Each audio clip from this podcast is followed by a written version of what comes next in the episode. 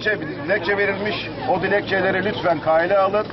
Maden istemiyoruz. Hiçbir şey istemiyoruz. Biz kendi organik yaşamak istiyoruz. Tozdan, kümgeden uzak durmak istiyoruz. Hiçbir şeycik istemiyoruz biz köyümüzde. Yasaksız Meydan başlıyor. Merhaba. Eşit Haklar İçin İzleme Derneği ve Kısa Dalga ortaklığında yayına hazırladığımız Yasaksız Meydan'a hoş geldiniz. Ben İrem Afşin. Bugün son yıllarda giderek artan biçimde en çok barışçıl toplantı ve gösteri hakkı ihlallerine maruz kalan hareketlerden birini, ekoloji hareketinin eylemlerinde yaşananları konuşacağız. Konuğum Salihli Çevre Derneği Başkanı, aktivist ve avukat Seçil Ege Değerli. Hoş geldiniz Seçil Hanım. Merhaba, hoş bulduk İrem Hanım. Teşekkür ederim bize zaman ayırdığınız için. Pandeminin zorlukları dahil olmak üzere çevre hareketinin yaşadıklarını sizinle konuşmak istiyorum. Ben teşekkür ederim davet ettiğiniz için. Bu konuyu konuşacak olmak da bizim için ayrıca kıymetli.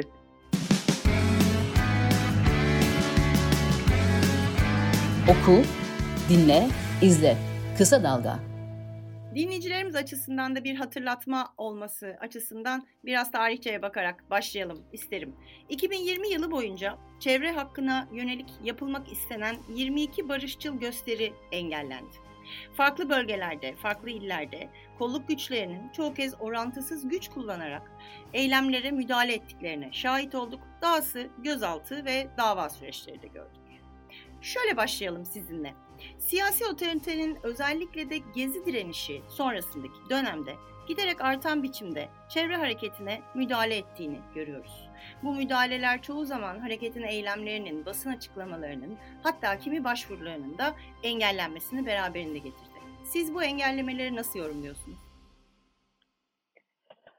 İrem Hanım, aslında iktidarın genel tavrı ve tercihleri doğrultusunda iktidarın bakış açısıyla normal karşılıyoruz. Ancak elbette ki yoğun bir insan hakları ihlali yaşanan bir alan.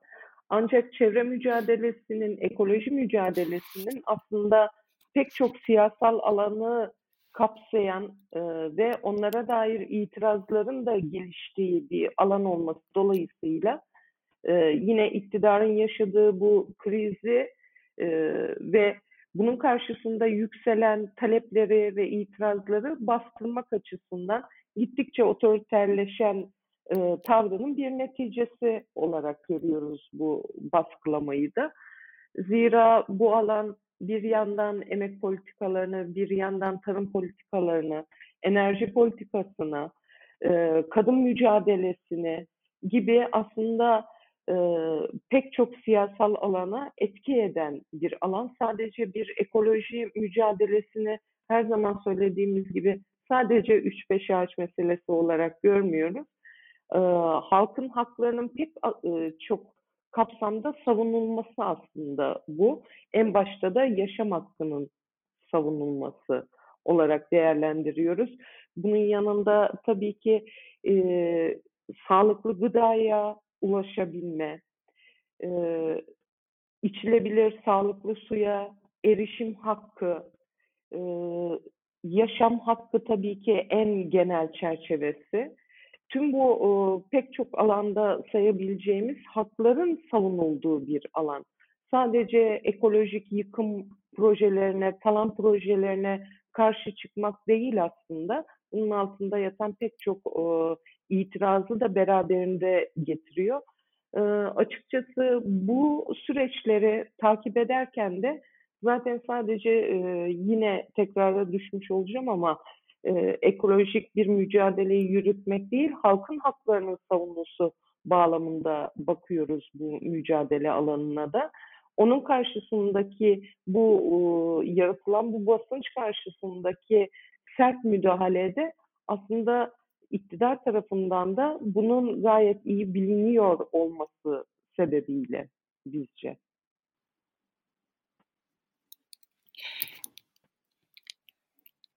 Önümdeki genel bilgilerden baktığım zaman Eşit Haklar İçin İzleme Derneği'nde biz barışçıl toplantı gösteri hakkı ihlallerini raporluyoruz düzenli olarak. Hı hı. Ekip arkadaşlarım da bu programa hazırlanırken beni özellikle uyardılar. Çevreyle ilgili yapılan eylemlerde 2019 hı hı. ve 2020'de çok ciddi bir engelleme, müdahale, hatta gözaltı hı hı. ve sizinle de birazdan konuşacağımız gibi hı hı. dava süreçleri de gördük. Bir iki örnek vererek bir sonraki soruya geçmek istiyorum. Örneğin sadece büyük şehirlerde değil, Anadolu'da, küçük kasabalarda, hatta köylerde bile köylerinin kendi yaşadıkları çevrenin doğasını korumak isteyen, kendi hayatına müdahale edilmesini engellemek isteyen yerel halka ciddi müdahaleler gördük. Mayıs 2020'de Bursa'nın Kirazlı Köyü'nde bir Lübnanlı şirket tarafından yapılmak istenen maden şirketinin ağaç kesimine karşı köylüler eyleme geçtiğinde bir jandarma müdahalesiyle karşılaşıyorlar ve sayısı belirlenemeyen gözaltılarla, hatta ciddi darp gördüklerini de biliyoruz. Köy çıkışlarının kapatılmasına, köylülerin köyden çıkmasının engellenmesine kadar giden bir süreç bu.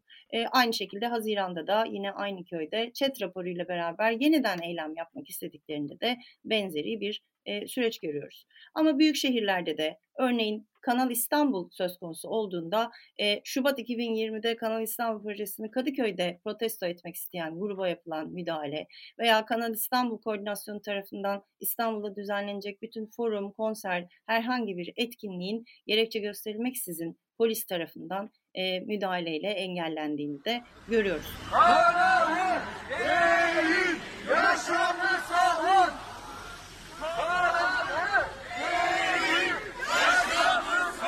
Bütün bunların üzerine bir de pandemi süreci eklendi. Pandemi sürecinin ekolojik harekete nasıl bir etkisi oldu diye sormak isterim size. Sizin Aralık ayında kaleme aldığınız bir yazınızda diyorsunuz ki sokağa çıkma ve iş yeri açma yasaklarına rağmen ÇED süreçlerinin devam ettirilmesi, halkın katılım toplantılarının yapılması, doğa alanı projelerinin yasaklardan tamamen muaf tutulmasının tesadüfi olmadığını düşünüyorum diyorsunuz. Nasıl yorumluyorsunuz? Pandeminin nasıl bir etkisi oldu bu sürece? Şimdi İrem Hanım, aslında normalde bu pandemiden tüm dünyada olduğu gibi ülkemizde de iktidarın belli dersler çıkarmasını beklerdik. Sağlıklı işleyen bir siyasal ortamda aslında bu sonuçların çoktan çıkartılmış olması ve özellikle pandeminin kaynağının yine ekolojik talan projeleri neticesinde oluştuğunu ve bilim insanlarınca da her zaman söylendiği gibi bu tip pandemilerin ileriki yıllarda artarak, çeşitlenerek devam edeceği ve bunun da özellikle ormansızlaştırma ve maden projelerinin bir sonucu olduğu, iklim kriziyle birlikte kutup kuşağının daralması, buzulların erimesiyle milyonlarca yıl öncesinden kalan virüslerin günümüze artık etki etmeye başlayacağı gibi veriler karşısında aslında tüm siyasal iktidar sahiplerinin bu anlamda bundan ders çıkarması ve kendi ülkesindeki bu tip projelere daha temkinli, daha bilimsel verilere uygun olarak adım atmasını beklerdik. Ancak yine şaşırtıcı olmayan bir şekilde maalesef ki ülkemizde pandemi süreci aslında bir yandan bu projelerin daha da hız kazandığı, maalesef ki daha önünün açıldığı ve pandeminin bir yandan da bir nimet olarak aslında yine kullanıldığı ve halkın itirazının da rahatça baskılanarak bu projelerin hızlandığı bir süreç oldu. Sizin de bahsettiğiniz gibi tüm önlemlere, iktidarca alındığı söylenen önlemler ve yasaklamalara getirilen muafiyetlerle maalesef ki ÇED süreçleri bile işletilmeye devam edildi. Şimdi bu önlemlerden ve yasaklardan muaf tutulan alanlardan bir tanesi ulaşımdı. Ulaşımda dikkat çekici olan şuydu, biliyorsunuz iller arası bütün ulaşımlar geçen sene belli sürelerle yasaklanmış olmasına rağmen bundan muaf tutulan sadece enerji ve madencilik projeleri için yapılan nakliyatların bu sınırlamadan muaf tutulmasıydı. Yani her ne olursa olsun illaki bu enerji santrallerinin, madencilik faaliyetlerinin durmaksızın devam etmesi.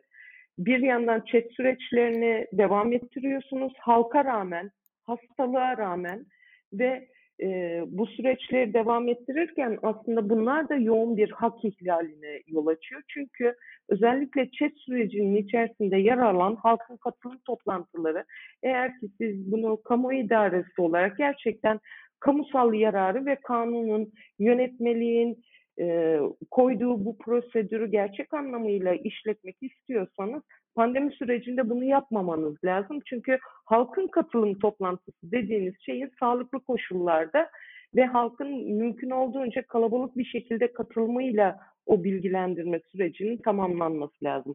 Ancak biliyorsunuz kahvehaneler kapalı iken köy kahvehaneleri usulsüz olarak açılarak İnsanlar o toplantılara davet edildiler. Bu yaşam hakkıyla itiraz hakkı arasına yurttaşın sıkıştırılması demek. Ya evde oturacak, sağlığını ve yaşamını düşünerek o toplantıya katılmayacak ve itirazını dile getiremeyecek ya da sokağa çıkacak ve kendi hayatını riske atacak.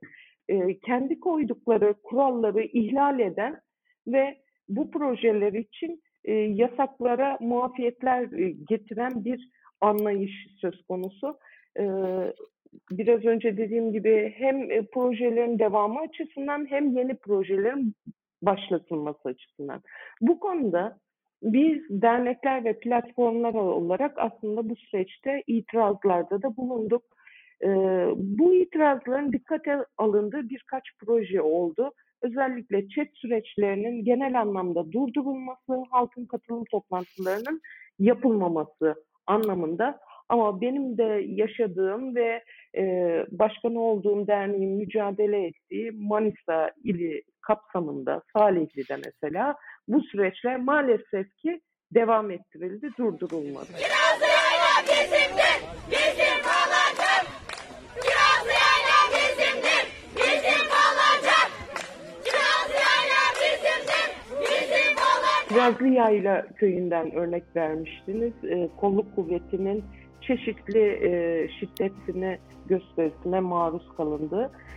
Aynı şekilde bizim ilçemizde de ilk önce Hacıbektaşlı Köyü'nde jeotermal santral kurulumu için başlatılan faaliyetle ilgili Manisa İdare Mahkemesi'nde açmış olduğumuz bir dava mevcutken ve bu yargısal süreçlerin sonuçlanması şirket tarafından hiç beklenmeksizin doğrudan tam anlamıyla proje sahasının neresi olduğu dahi dava dosyasından anlaşılmazken köyün hemen yerleşim alanlarının çok yakınında ve ormanlık alanın bitimiyle yerleşim alanının kesiştiği noktada bir anda şirket faaliyete başladı. Aslında bu alan bir yandan da özel mülkiyete ait bir alanda. Bunun üzerine Hacıbektaşlı köylüsü doğal olarak bir direnişe geçti ve bu projenin yapılmasının en azından yürütmeyi durdurma kararlarının çıkması yargısal süreçlerin ilerlemesiyle o süreçlerin beklenmesi talebinde bulundu. Ancak 2 sene önce gerçekleşen bu direnişte kolluk kuvvetinin yine artık aşırı şiddet de diyemeyeceğiz, tamamen usulsüz bir müdahalesi söz konusu oldu. Çünkü halkın toplantısı, halkın bir araya gelmesi tamamen barışçıl bir gösteri kapsamındaydı. Barışçıl bir itirazını dile getirme, tamamen anayasadan doğan, İnsan Hakları Sözleşmesi'nden doğan haklarının kullanılması niteliğindeydi. Ve burada aslında bizim hukuken de çok üstünde durduğumuz noktalardan bir tanesi özel mülkiyete ait bir arazi üzerinde halk toplanmış, kadınlar oturuyorlar, çocuklar ellerinde pankartlarıyla koşturuyorlar. Aslında böyle halkın birlikteliğinin ve topluca itirazının gayet aslında nasıl ifade etsem gayet doğal içinden geldiği gibi kendi diliyle yansıttığı bir birliktelikti. Ve fakat yüzlerce kolluk kuvveti, özellikle sadece Salihli ilçesinden değil Manisa merkezden dahi kolluk kuvveti getirilmek suretiyle bir anda oraya bir müdahale başladı. Biz burada özellikle buranın özel mülkiyet olduğu yapılanın bir müdahaleyi gerektiren bir eylemlilik olmadığını ve yasal olarak müdahale etme haklarının bulunmadığını belirtmemize ve uzun süre bu görüşmeleri sürdürmemize rağmen bir anda çok yoğun bir şiddete maruz kaldık. 50'ye yakın yurttaş gözaltına alındı. Yoğun biber gazı kullanıldı. Sadece joplanmak değil, kalkanlarla insanlar oturdukları yerde ezilmek, bastırılmak suretiyle gözaltı işlemi uygulandı ve darp edildiler. Bu sizin de gözaltına alındığınız eylem değil mi? Evet, benim de gözaltına alındığım eylem, ancak beni gözaltına aldıktan bir süre sonra yanlışlıkla gözaltına alındıklarını iddia ederek bu sefer de gözaltının aracından çıkarmak konusunda bir şiddet uyguladılar. Biz tüm bu süreçle ilgili olarak savcılığa suç duyurusunda bulunmak istedik. İstedik diyorum çünkü gerçekleşemedi. Yine ceza muhakemesi kanuna aykırı bir şekilde bir gün boyunca yurttaşlarla birlikte şikayet dilekçelerimizi savcılığa vermek için adliyede bekletildik, anlamsız ve gerekçesiz bir şekilde. Ancak ertesi gün dilekçelerimiz alındı. Ancak soruşturma numarası ya da başvuru numarası verilmemişti. Daha sonrasında meslek hayatımda ilk defa gördüğüm bir uygulamaya şahit oldum. Şikayet dilekçelerimizi verdikten yaklaşık bir 10-15 gün sonra jandarma erleri büroma gelerek dilekçemi iade ettiler. Ve neye uğradığımı şaşırdım zaten. Çünkü biliyorsunuz asla böyle bir usul olamaz. Resmi tebligat dediğimiz usullerin takipsizlik kararını veriyorsunuz. Ne karar veriyorsanız zaten bunun resmi yollarla yapılması lazım. Sizin şikayet dilekçenizi dahi kabul etmeyen yargı aynı eylem için avukat dahil olmak üzere diye benim notlarım 34 kişi hakkında tam da aslında bizim programın konusu olan kanuna aykırı toplantı ve yürüyüşlere silahsız katılarak ihtara rağmen dağılmama ve görevi yaptırmamak için direnme suçlamasıyla 34 kişi hakkında dava açılmış durumda. İlk duruşma 23 Ekim'de Salihli Asliye Ceza Mahkemesi'nde görüldü. Üçüncü duruşmanız da 15 Haziran 2021'de önümüzdeki Haziran ayında. Size bir avukat olarak da sormak istiyorum çevre aktivizminin dışında. Hukuki açıdan bu yaşadığınız bu örnekte en azından Hacıbektaşlı örneğinde hukuki olarak bir avukat olarak ne hissettiriyor size?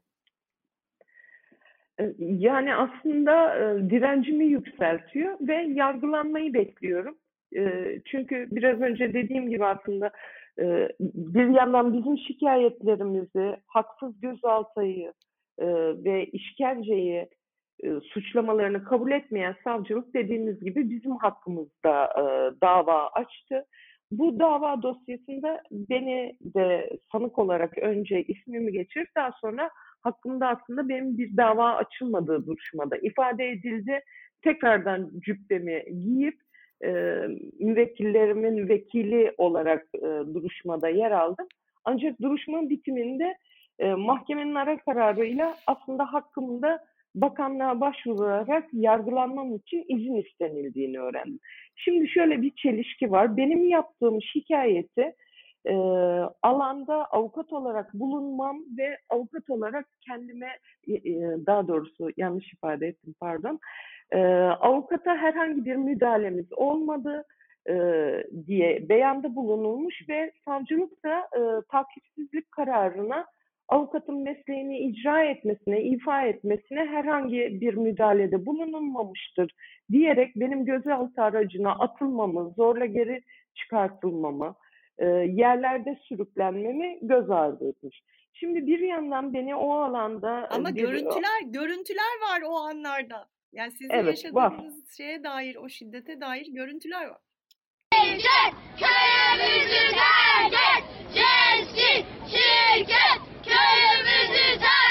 Biz dilekçe verilmiş, o dilekçeleri lütfen kayda alın.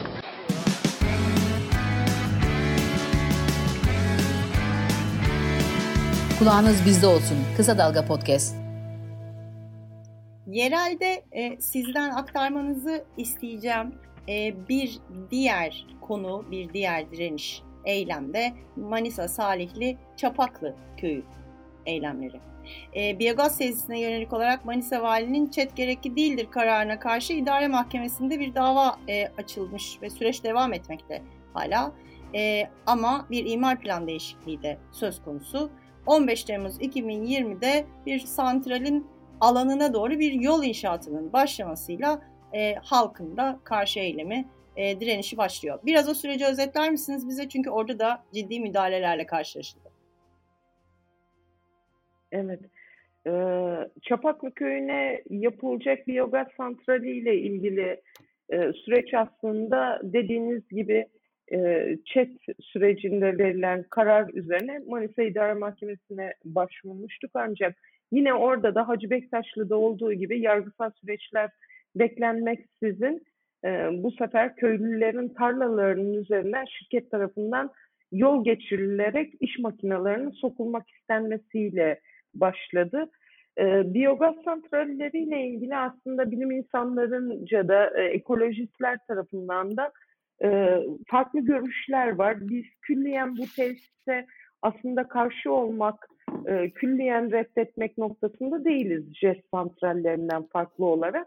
Ancak seçildiği yere baktığınızda dört bir tarafı zeytinlikler, domates tarlaları, üzüm bağlarıyla kaplı tamamen birinci sınıf tarım arazisi üzerine kurulu olması ve köylerin arasından her gün yaklaşık 400 ton çöp ve muhtemelen yurt dışından getirilen atıkların bu santralde kullanılacak olması dolayısıyla yurttaşların itirazı vardı.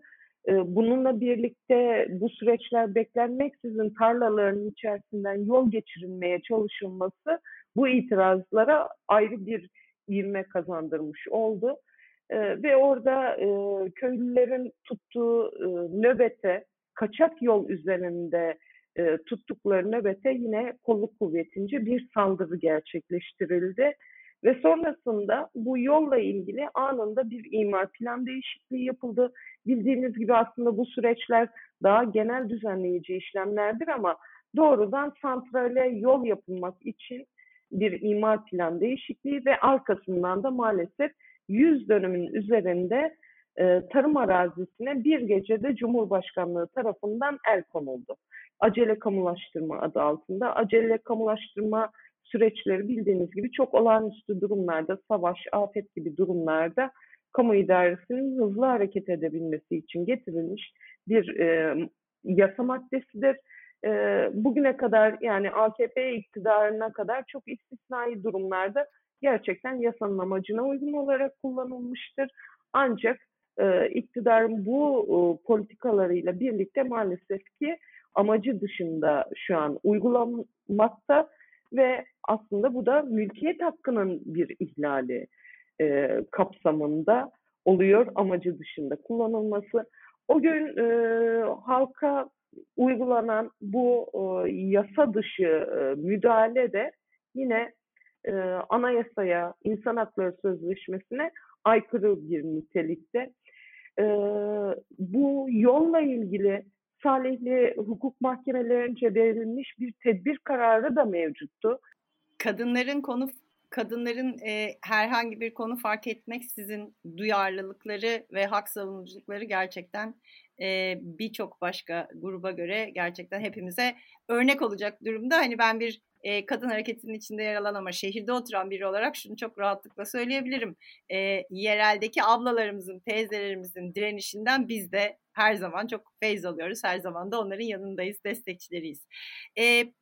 Bitirmeye doğru birkaç başka çevre hareketinden, eylemden de bahsetmek istiyorum. Çünkü tıpkı yerelde olduğu gibi farklı bölgelerde, yani sizin yerinizde olduğu gibi farklı bölgelerde de benzer müdahalelerle karşılaşıyoruz. Bir örnek Haziran 2020'de Kaz Dağları nöbeti sırasında Kaz Dağları'ndaki Kiraz Dağı Altın ve Gümüş Madeni proje alanında bir direniş söz konusu. Orada ciddi bir nöbet tutuldu. Çok uzun süre yaşam savunucularının yapacağı kitlesel basın açıklamasına halkın katılımı bu sefer jandarma tarafından engelleniyor.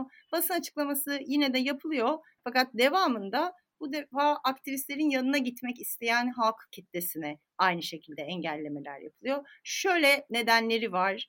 Yol yapımı sebebiyle bu geçişe izin veremiyoruz diyor jandarma gerekçe olarak.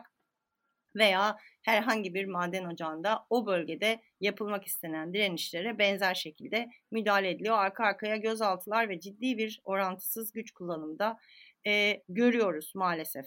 Kaz Dağları'ndaki süreç Eylül'de de aynı şekilde devam etti. Çanakkale Kaz Dağları'ndaki madencilik faaliyetine karşı bu nöbetlere devam etmek isteyen, pandemiye rağmen devam etmek isteyen aktivistlerin bulunduğu alana jandarmanın baskın yaptığını gördük. O dönemde Her Yer Kaz Dağları grubu mensubu 4 kişi de gözaltına alındı. Aslında galiba şöyle bir şeye bakıyoruz. Bölgesi veya içeriği hiç fark etmeksizin kendi doğasını, çevresini korumak isteyen halkın anayasal hakkı olan barışçıl toplanma ve gösteri hakkı, eylem hakkı düzenli olarak engelleniyor. Ben bitirirken şunu sormak istiyorum size, hem bir avukat hem de çok uzun yıllardır çevre hareketinin içinde çalışan bir aktivist olarak. Çevre hareketinin yaşadığı bunca hak ihlaline rağmen pes etmemek, mücadeleye devam etmek pandemi sonrasında da bizi nereye götürür? Nasıl görüyorsunuz çevre hareketinin geleceğini? Çevre hareketinin geleceği aslında şu an ülkemiz açısından da en dinamiği yüksek itiraz alanlarından bir tanesi olduğunu düşünüyorum. Özellikle kadın mücadelesine ve ekoloji mücadelesi şu an en hareketli, sokağın inmesini en yükselten itiraz alanlarından iki tanesi olarak görüyorum. Ve bu anlamda da bu iki hareketin zaten mücadeleyi çok ön saflara, çok ileri safhalara taşıyacağını düşünüyorum.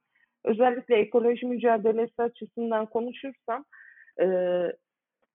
bütün bu talan projeleri bir yandan işçileşme süreçlerini etkiliyor ve işsizliği, yedek iş gücü ordusunun daha da artmasını sağlıyor. Bu anlamda bu hareket elbette ki buradan bile baz alarak devamlılığını sürdürecektir.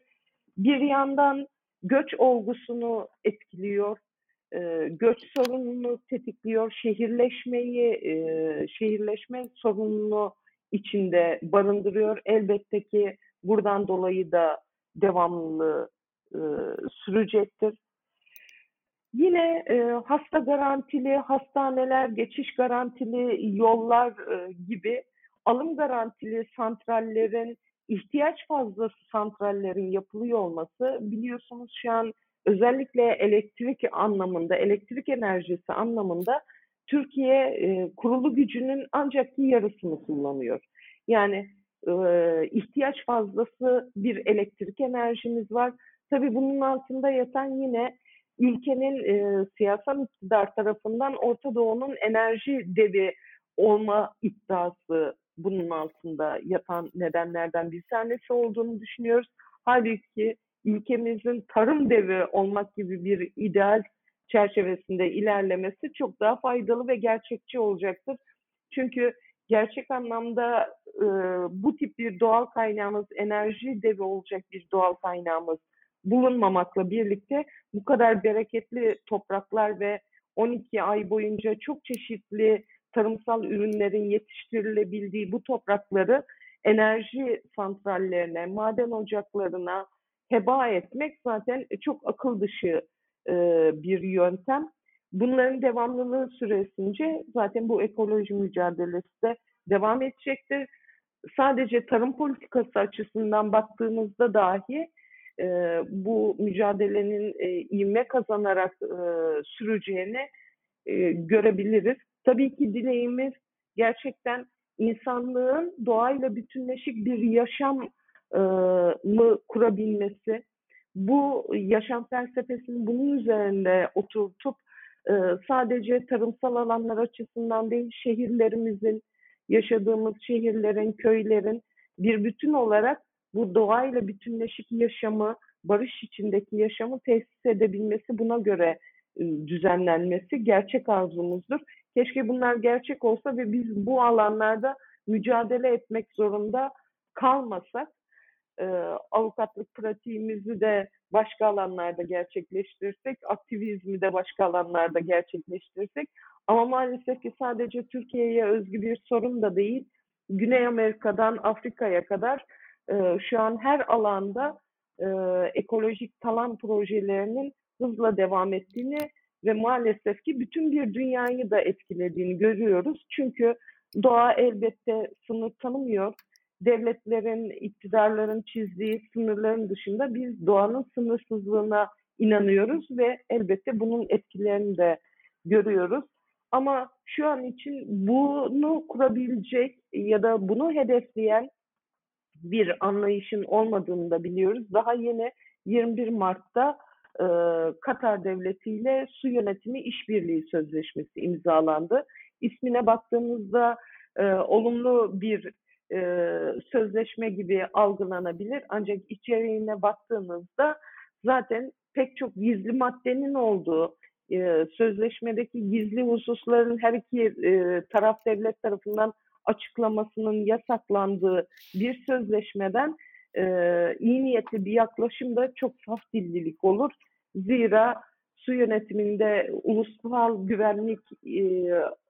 güvenliğe dair bir anlaşma olmayan su yönetimi anlaşmasında gizli maddelerin bulunması demek doğrudan şüphe doğurucu bir işlem. Maalesef ki dediğim gibi şu an böyle bir anlayış yok. Ancak biz mücadelemizde elbette kararlıyız. Şu an tüm köylülerimizle birlikte yerelde yürüttüğümüz mücadeleden sonuç aldığımız elbette davalarımız var. Ya da bu direnişlerin elbette biz sonuç getiren noktaları olduğunu da düşünüyoruz. Hali hazırda bölgemizde yaşanan su krizi ya da tarımsal üretimde yaşanan, gıda sorununda yaşanan krizin, sağlık sorununun, işsizlik süreçlerinin hepsinin aslında buradaki mücadelelerden doğru çözümünün bulunacağına ve bizlerin buna dair söyleyecek sözlerimiz, alternatif çözümlerimizin olduğunu hala iddia ediyoruz, ısrarla söylüyoruz ve bir gün bunların gerçekleşeceğine de inanıyoruz. Bu anlamda bu düzeni değiştirmeye dair umudu her zaman canlı tutuyoruz. Her ne kadar baskıyla ya da şiddetle karşı karşıya gelsek de. Maden istemiyoruz, hiçbir şey istemiyoruz. Biz kendi organik yaşamak istiyoruz. Tozdan, kümgeden uzak durmak istiyoruz. Hiçbir şeycik istemiyoruz biz köyümüzde. Çok yakınmış, öyle mi sizin köyünüz? Evet, çok yakın. Seçil Hanım, çok teşekkür ederim programa katıldığınız için, güzel özetleriniz için. Ama en çok da bu en sonda vurguladığımız pes etmeden mücadele ederek yeni bir gelecek kurmak, doğamızın talan edilmemesi için mücadeleye devam etmek anlamında verdiğiniz mesajlar için çok teşekkür ediyorum. Çevre hareketinin bütün bu kolluk gücü müdahalelerine, mülki idare yasaklarına, para cezalarına açılan davalara rağmen aynı inanç ve şevkle çalışmaya devam edeceğinden biz de eminiz. Biz de bağımsız basın olarak elimizden geldiği kadar her ilden, her bölgeden çevre hareketinin sesine ses katmaya devam edeceğiz. Önümüzdeki bölümlerde de farklı grupların, farklı aktivist gruplarının da eylemlerine yer vermek istiyoruz Yasaksız Meydan'da. Ağzınıza sağlık, iyi ki geldiniz. Ben de çok teşekkür ederim. Sadece benim sesimin duyulması değil, köylülerimizin, burada mücadele veren yurttaşların sesinin duyulmasına vesile olduğunuz için, ayrıca bu konuyu gündeme aldığınız için çok teşekkür ediyorum. İyi çalışmalar, iyi yayınlar diliyorum size de. Yasaksız Meydan'da bugün son yıllarda giderek artan biçimde en çok barışçıl toplantı gösteri hakkı ihlal edilen çevre hareketini konuştuk. Konuğumuz Salihli Çevre Derneği Başkanı, aktivist ve avukat Seçil Ege Değerli oldu. kendisiyle para cezalarından kolluk gücü engellemelerine, davalardan direnişe, çevre hareketinin, özellikle de yereldeki çevre hareketinin yaşamak zorunda kaldığı durumları değerlendirdik. Yasaksız Meydan, hak ihlaline uğrayan tüm grup ve kişilerin sesini duyuracağı bir platform olmaya devam edecek. Bize esithaklar@gmail.com mail adresimizden ulaşabilirsiniz. Önümüzdeki haftalarda çevre hareketinden farklı grupların seslerini de duyurmaya devam edeceğiz. 2 hafta sonra yeni bir Yasaksız Meydan'da görüşmek üzere. Bizimle kalın.